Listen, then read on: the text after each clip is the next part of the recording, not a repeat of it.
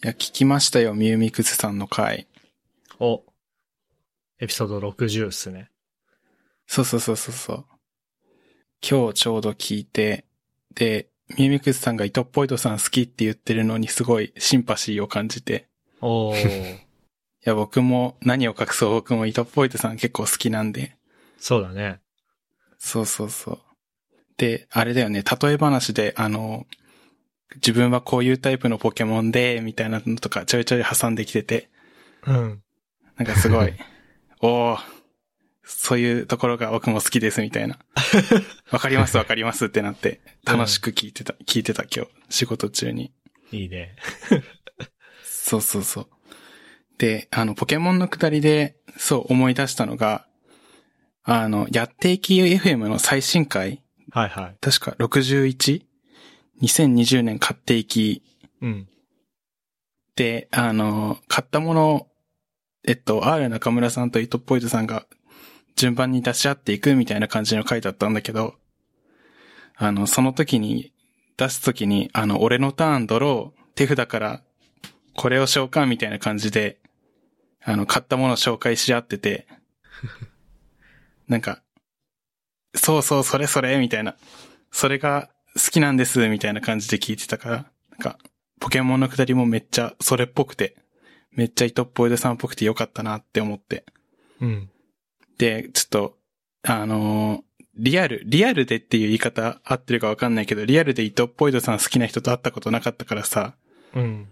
まあ、いポッドキャスト越しだったんだけど、い同じ糸っぽいでさん好きな人に会えて、ちょっと、テンションが上がっちゃったから、この場を借りて糸っぽいでさんちょっと語りたいなと思ったんだけど、はいいかな？いいですよ。どうぞ。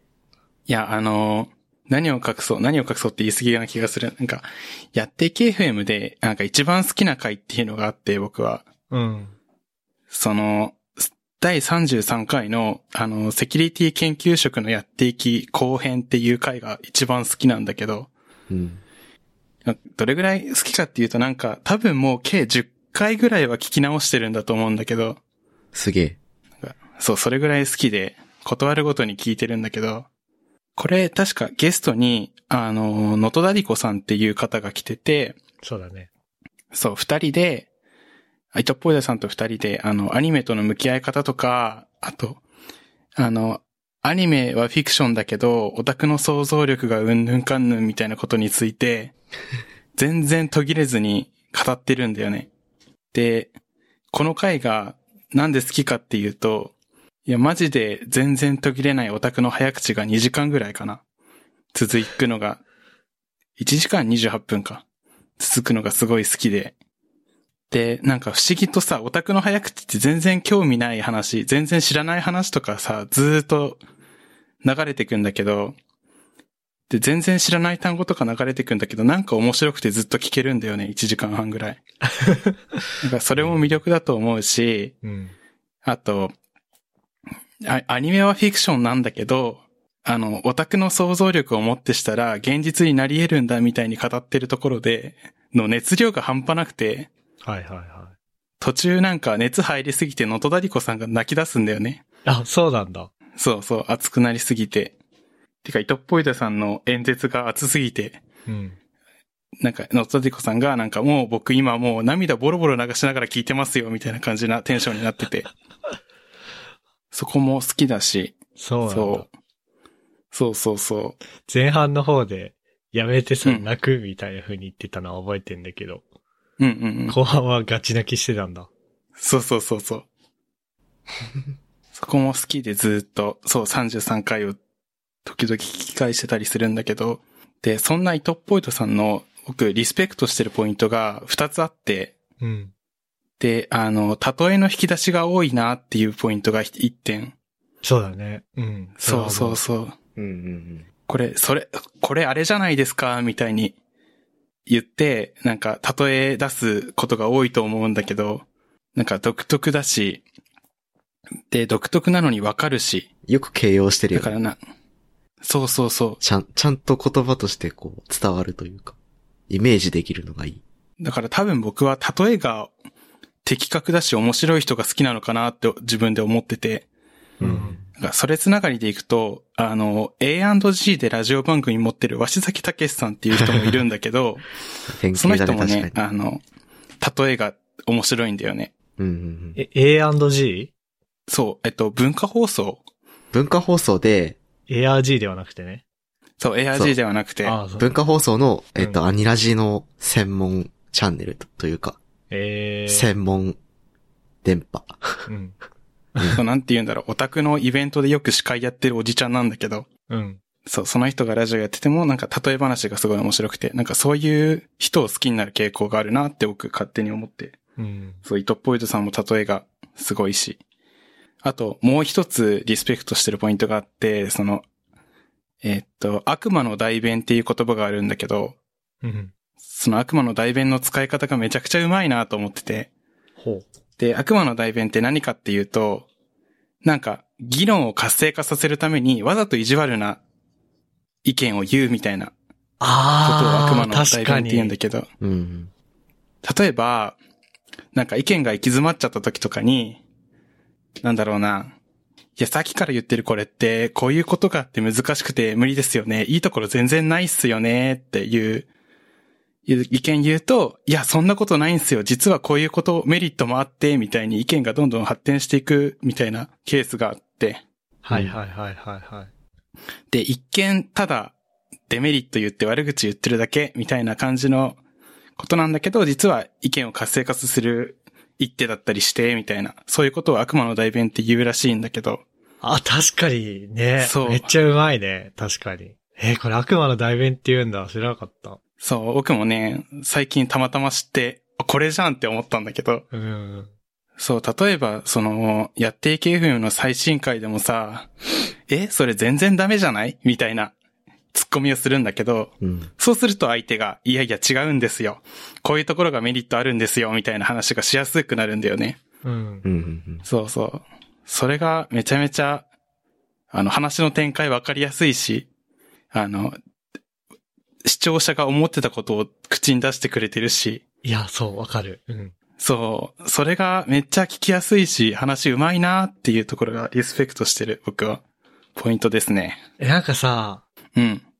これ61回だったっけな？その前の60回だったっけな？た、確か61だったと思うんだけど、うん。そのなんか VR ゴーグルの話になった時にさ、うん。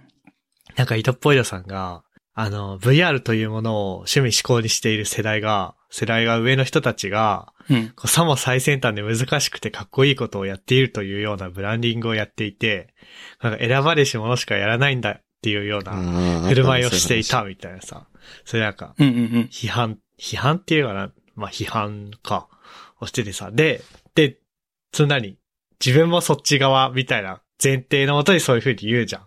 うん。そうん。で、そこからこうまたいろいろこう盛り上がっていくわけじゃん、話が。うんうんうんうんで。そう、ちょうど僕その話も、この後しようと思ってたんだけど。うんうん。そっか、それ悪魔の代弁って言うんだね。そうそうそう。ええいや、確かにね、そう。しかもただディスるだけじゃなくて、なんかこう、なんつうの、そういう側に自分もいて、これ反省した、みたいな感じで言うじゃん。あ、言うね。めっちゃ言ってる。いいよね。いや、そこ好きなんだよね。っていう僕のちょっとした糸っぽいでさん語りでした。ちょっとあテンション高くなって言っちゃった。いいやめっちゃ好きだったよね。やそうなんだよね。なんかどれぐらい好きかっていうと、糸っぽいでさんが、その VTuber なるかもしれないムーブかましてる時に YouTube でテスト配信してたんだよね、アバター使って。うん。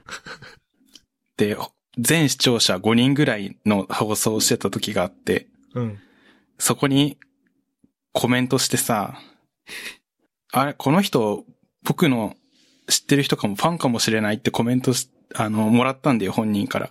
おー、あ、認知されてますと。そう、認知されてて、めっちゃテンションぶち上がって、その日ちょっと不眠症になったっていう、あそう、嬉しすぎて。ー。いや、わかるな。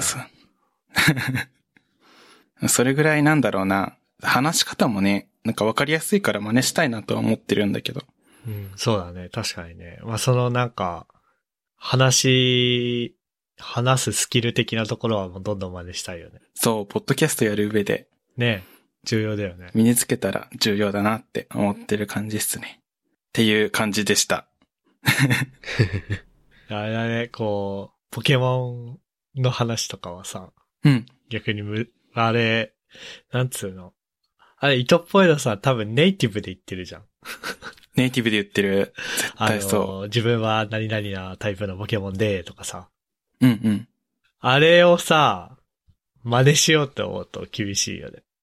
そう、あれさ、多分、事前にこう言おうって考えてるんじゃなくて、その場のノリで出てる、出てるよね、きっと。そうそうそうそうそうそう。すごいよだな。もう意識しちゃった瞬間なんかもう、おーってなるじゃん。なるなる。だから、そう。ね。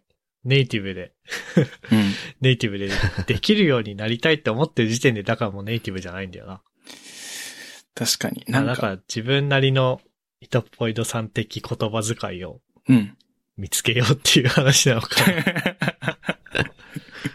そのスキルとしてちゃんとうん。言語化というか、体系化できるじゃん。その悪魔の大弁とか、引き出しの多さとかは。そうだね。そこはちゃんと、こう、スキルとして身につけつつ、そういううまく言語化できないような、あの独特の言い回しとかは、うん。こう、自分なりのものを見つけようみたいな、そういう話なのかな。見つけたいね。うん。はい。そしてなんか、あの、トレロで話題僕ら管理してるんだけど、うん。トレロに、イトポイドさんについてちょっと語らせてって入ってたんだけど、そう、その、あれだよね。ポッドキャスト収録始まる前に、これだけは、これだけは語らせてくれっていう気持ちで、これを語らないと2020年終われないと。そう終われない。もう、ミューミクス3回の、うん。ミューミクス3回を聞いた興奮をここにぶつけないと。ああ、いや大事だね。いいね。うん。そんな感じですか？そんな感じっす。満足です。じゃあ、えっと、次僕書いてるやつなんで、ですけど、そう、なんかまあ最近転職、11月から転職ししてたんですけど、はい。まあなんか、うんあ、なんか血の、血の通ったソフトウェア開発をしたいな、みたいな気持ちがあって。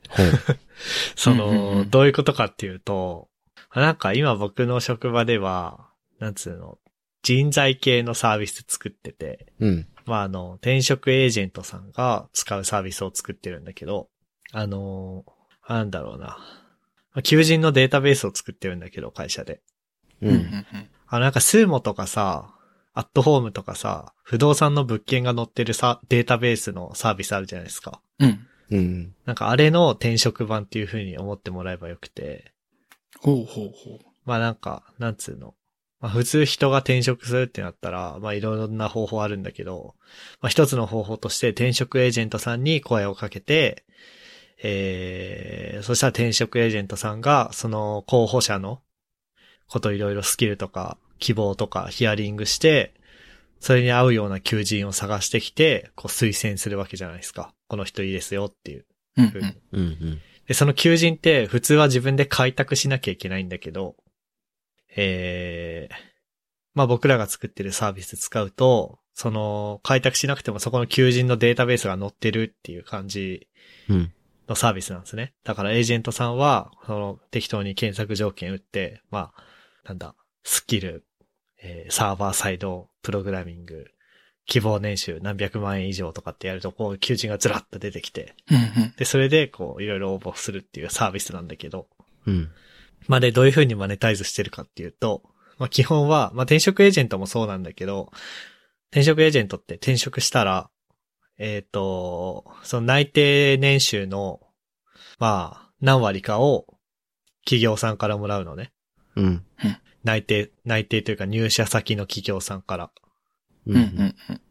で、僕らのサービスは、そこのまた何割かを、えっと、あ、じゃあ、うちらの、うちらのデータベースに載ってる求人使って、えー転職成功しましたね。じゃあ、そのうちの何割を報酬としてくださいね。みたいな感じでマネタイズしてんのね。うんうんうん。うん。まあなので、エージェントさん的にも僕ら的にも、候補者さんに、できるだけ高い年収で転職してもらうと、売り上げにつながりますと。うん。はいはい、確かに。で、あの、そう、最初のスーモとか、不動産系の話どこ行ったっていう感じなんだけど、あのーまあ、不動産も一緒でさ、プレイヤーが、基本は入居者と大家さんなんだけど、間に仲介業者が入ってんじゃん。うん。そうですねで、。仲介業者は家賃の1ヶ月分とかを手数料としてもらう代わりに、こうなんか間に入っていろいろやり取りするじゃん。うん。で、転職エージェントも同じで、基本は候補者と、えーと、入社する企業さんっていうの話なんだけど、間に転職エージェントが入って、まあ、候補者に対しては、書類の添削のアドバイスとか、うん。求人企業に対しては、あこの候補者さんはこうこうこういうところが良くてマッチしてると思いますよ、みたいな。っていう意味で、まあ似てるっていう感じなんだけど。うんうん。うん。まあで、それで、この間あの社内のミーティングがあってさ、全社ミーティングみたいな。で、そこで、こうなんつうの、毎週毎週事例紹介みたいなのがあるのね。うん。今週こういう事例があっていい話でした、みたいな。うんうん。で、そこでなんかこう、大手からベンチャーに転職しようとしてる人がいて、で、こう、まあ無事内定はもらったんだけど、こう、家族の反対がありましたと。あー、なるほど。でもそこでう、んこう、エージェントさんが、こうこう、こういう工夫をして、家族説得して、無事に、えー入社が決まりました、みたいな。うん。おー。これはいい事例です、みたいな感じで紹介されてて。うんまあ、いい事例なんですよ、ビジネス的には。うんううんん。なんだけど、僕逆に、その家族の立場だったら、どうだろうかって、なんかその時思っちゃって。うんうん。それなんかさ、何？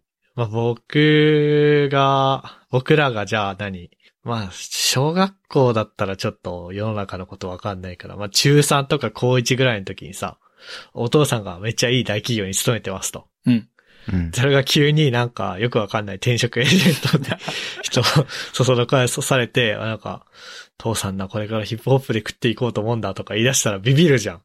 ビビるね まあ、。ヒップホップじゃないけど、父ちゃんな、この、このベンチャーに行こうと思うんだとか言ったら、え？ってなるじゃん。なんか、なる。うん。それまでなんかうちのお父さんは、まあ、劇、残業もある日もあるけど、えー、いろいろ稼いでて、こんないいお、広いお家に住んで、で、私立の学校にも通わせてもらえて、みたいな状況の時に、仕事辞めますって言い出したら、それはおーってなるじゃん。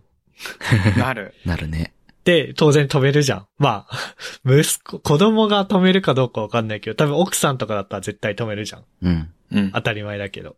うん。で、それをエージェントさんに説得されて、うん。無事転職しますってなった時に、それは確かに売り上げが立っていい話なんだけど、なんか、その家族にとっていい話なのだろうかみたいなこと急になんか考えちゃってさ、おー。なんつうの？いや、でもちろんわかんないじゃん。そのなんつうの？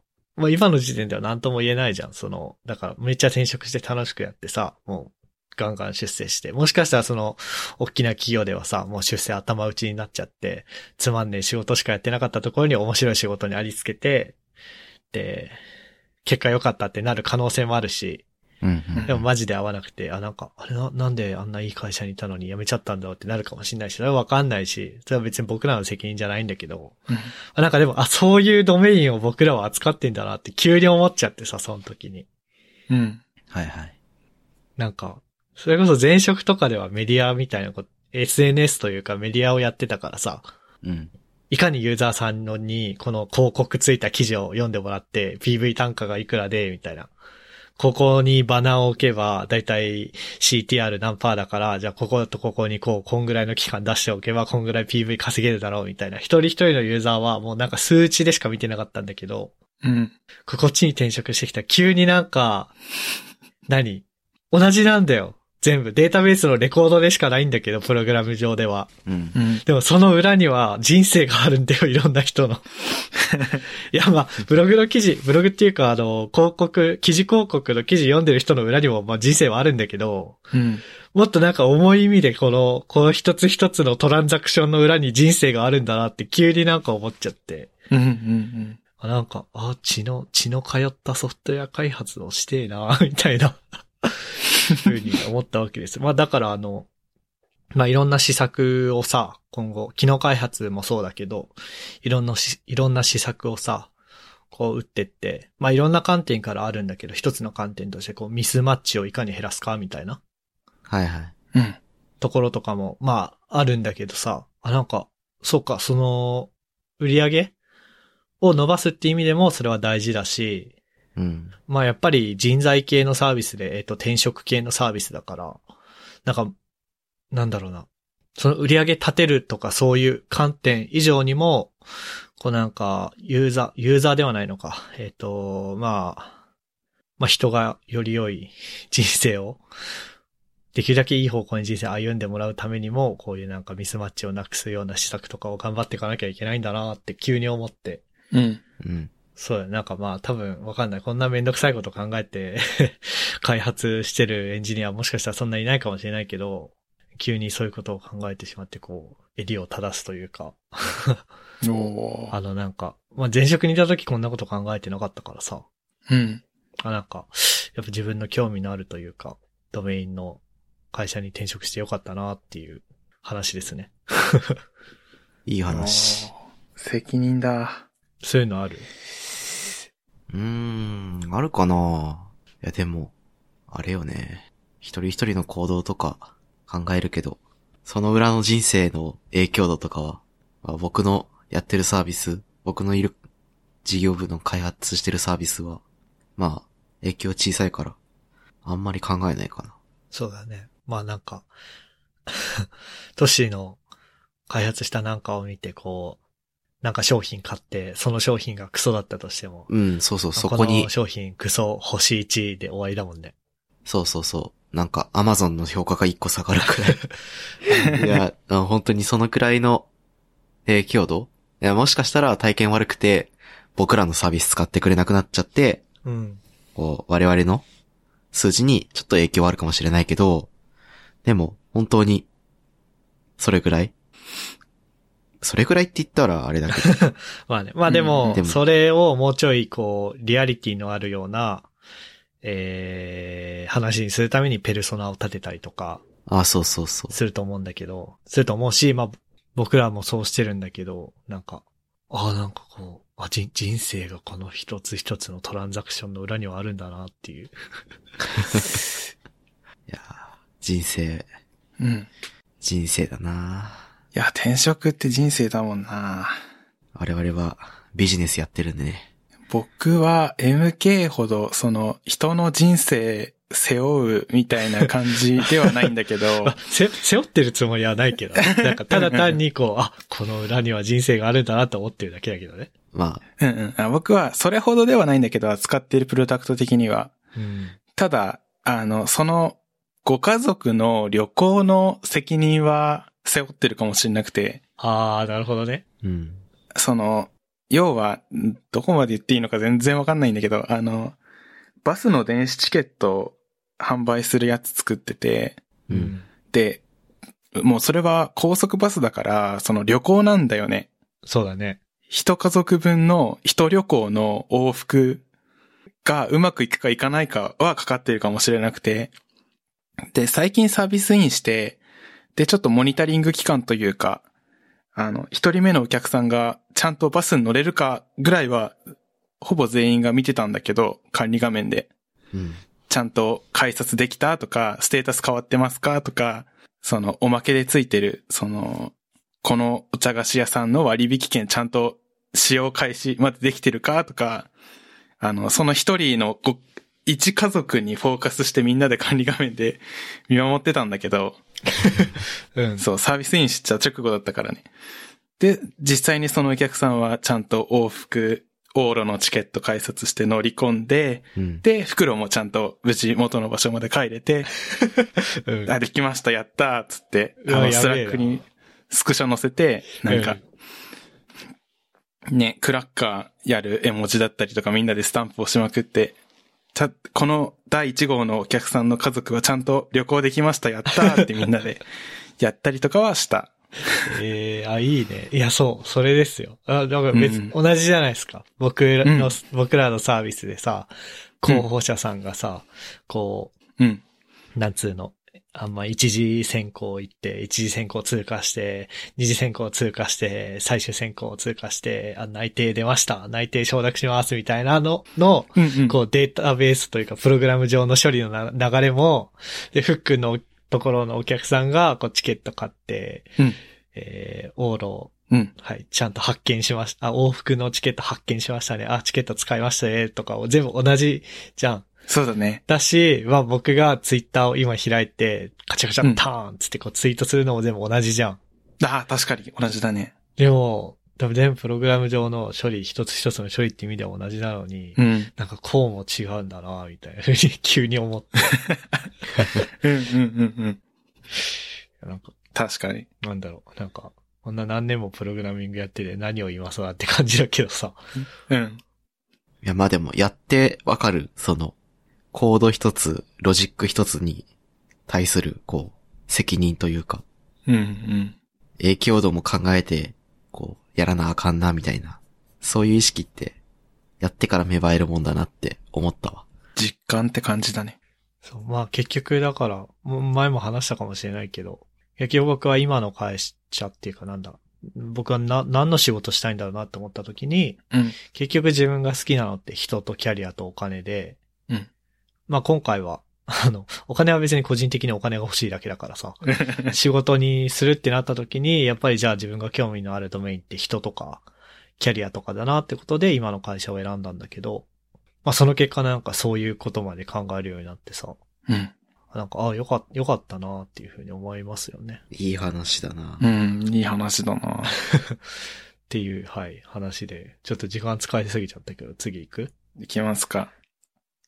どうしようかな。どういう順番で話そうかな。一応僕はトレロには言葉や単位は議論を活性化させることに気づいたってメモってやるんだけど、うん。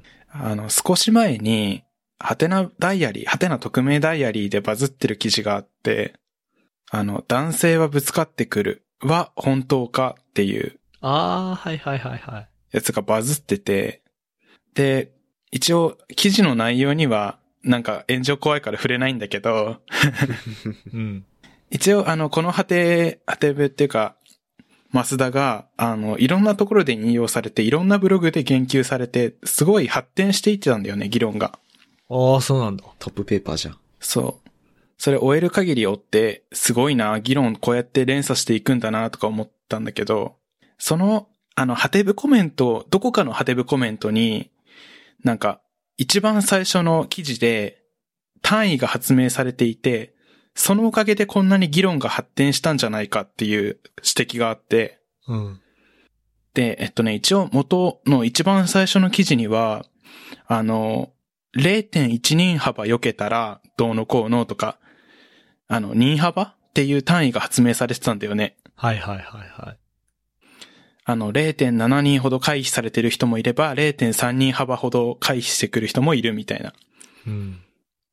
で、こっちは気をつけてるから、二人幅ぐらい避けてるのに、みたいな書き方されてて、で、この幅の何人幅っていう単位が生まれなかったらこんなに議論発展してないんじゃないかっていう指摘があって、いや、そうかもしれねえって思って、なんか言葉とか単位って、あの、すごい力持ってるんだなって思ってたんですよ。これ読んだ時に。はいはいはい。で、それで、なんか、自分の周りでもそういう例あるのかなって思ったら、その単位ではないんだけど、その、さっきも名前出たやっていき FM のさ、そのやっていきっていう言葉発明したじゃん、やっていき FM って。そうだね。そう、あの、なんだろう、言葉が生まれてなかったとしたら、なんて言っていいかわかんないけど、やる気が高まってる状態とか、その、なんだろうな、人から刺激を受けて、あの、やるぞっていう気持ちになってる時とか、その明確な言葉がなかったから、人に共有するときに説明が難しかった言葉が、やっていきっていう言葉があることによって、その、共有しやすくなったというか、そうだね。そう、そういう言葉の発明ってすごいんだなって改めて実感したっていう話なんだけど、うん。そう。で、これで僕今一つ、あの、発明した言葉があって、フックが発明した言葉。そう、僕、ひこれは流行るんじゃないかと思ってる言葉が一つあって、はいはい。そう、あれね、曖昧な事象を、これだっていう言葉に置き換えれるっていう発明なんだけど、ううんん。僕、義務睡眠っていう言葉発明して。あの、説明すると、あの、次の日、平日で、仕事あるから早く寝なきゃいけないんだよな、みたいな。まだアニメ見たいし、YouTube 見てたいし、ブログ書きたいし、みたいな。っでも、もう12時になるから明日仕事あるし、パフォーマンス出すために寝なきゃなーっていう時あると思うんだけど、寝なきゃなーの睡眠ね。そう、寝なきゃなーの睡眠を義務、義務である睡眠みたいな。義務睡眠。で、これ逆に、明日土日だから夜更かしできるぜっていう時はノン義務睡眠って名付けたんだよね。ああ、なるほどね。そう、五感がめっちゃいいなと思って、あの、それこそさ、レム睡眠、ノンレム睡眠ってあるじゃん。はいはいはい。それと五感めちゃくちゃ似てて言いやすいから、これ、ワンチャン流行るんじゃないかなと思って。ノン義務睡眠、義務睡眠。そうそうそうそう。いいね。そう、これをね、ポッドキャストでどうしても言いたかった。え検索した？あ、してない。そっか、もう出てるかもしれないのか。いや、でも今検索したら出てこないよ。これ勝ちか？ちょっと J プラットパッドで検索してみるわ。お、お願いします。いやー、そう、言葉ってすごいなって思ったんだよな。商標も登録されてないわ。今、ツイッターでエゴサしたら、あれ？あ、出てきたわ。マジで義務睡眠嫌。あれ？義務睡眠したくない。義務睡眠するか。ツイッターであるな。あるなあ、で、あるね。しかもなんか、パクツイみたいなの出てこない？わかる。サマーズ、三村正和。有名人の心に響く名言。ああ、まあこれは違うね。これはあのーうんそれは違うね。けツイッターの検索がガバイだけだけど。うん。うん、ちょくちょく義務睡眠出てくるな。うん。あ、ダメだわ。一応僕が思いついてツイートしたのが、2020年の、えっとね、9月の、どこだっけな？9月の3日なんだよね。え、でもふっくんのツイート検索したら、うん。2019年の11月16日に、うん。義務睡眠っていうワードは登場してるよ。ああ、じゃあもうその時に構想はあったんだ。構想。すげえ。新サービスみたいな。あ、でもそのふっくんの11月、2019年11月よりも前のツイートで義務睡眠いくつかあるね。ああ、じゃあえ、でも組み合わせはあれじゃない？ふっくんが初めてじゃない？ノン義義務睡眠。務睡眠、義務睡眠。ちょっとそれで商標登録するわ。ノン義務睡眠はあるのかな？ノン義務睡、あ、あるわ。マジか。あらー。ノン義務睡、あ、なんかね、ノン義務睡眠で検索すると、2011年4月3日出てくる。早っ。いや、でもいいんじゃない？商標取ろうぜ。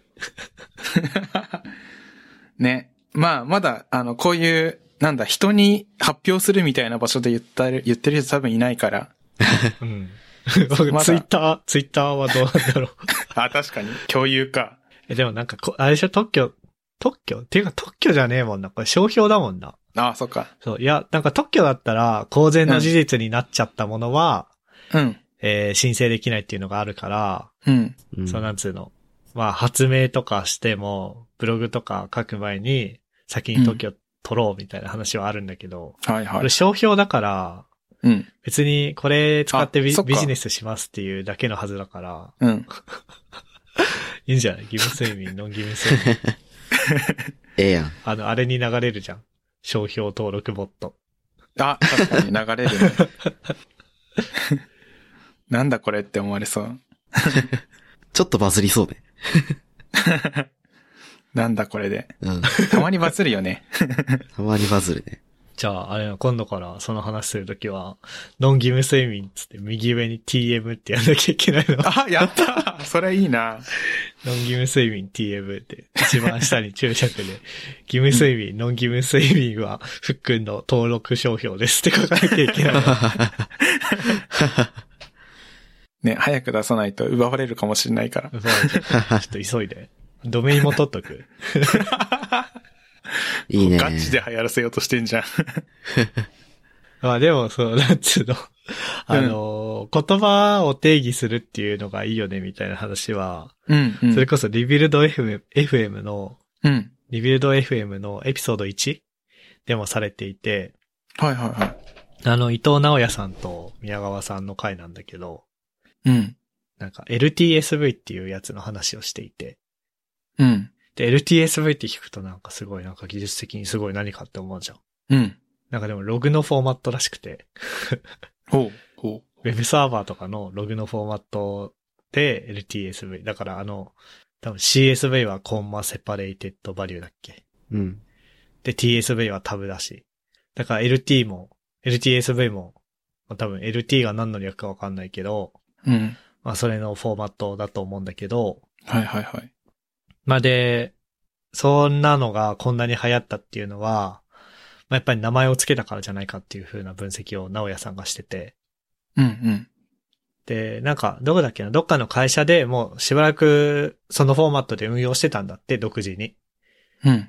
で、まあある程度知見とか、あ、これでうまくいくぞっていうような自信がついてきたから、こう LTSV っていう名前を改めてつけて、えーブログに、えー公開してみたら、まあバズったみたいな、はいはいはい。そういう流れらしくて。だからそう、あながちあのフックンの最初のさ、言ったさ、あのーうん。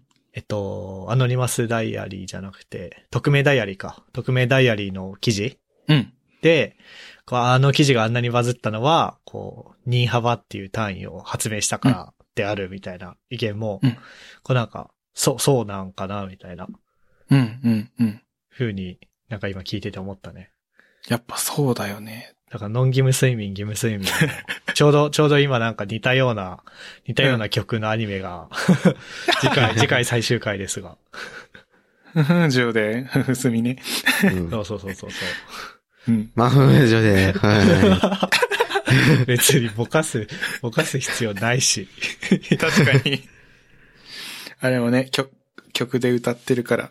そう。い。うん。はい、じゃで、はい、じゃあさ、まんじゅうとか作ってさ、観光地で売ろうよ。まんじゅう怖い、まんじゅう怖い、つって。ノン義務まんじゅう、義務まんじ義ゅう。務まんじゅう。いいお前もまんじゅうにしてやろうかってね。はい。そんな感じですね。あ、時間的にもちょうどいいね。あ、なんか結構今日盛りだくさんなイメージだったのに。さらっと言ったね。確かに。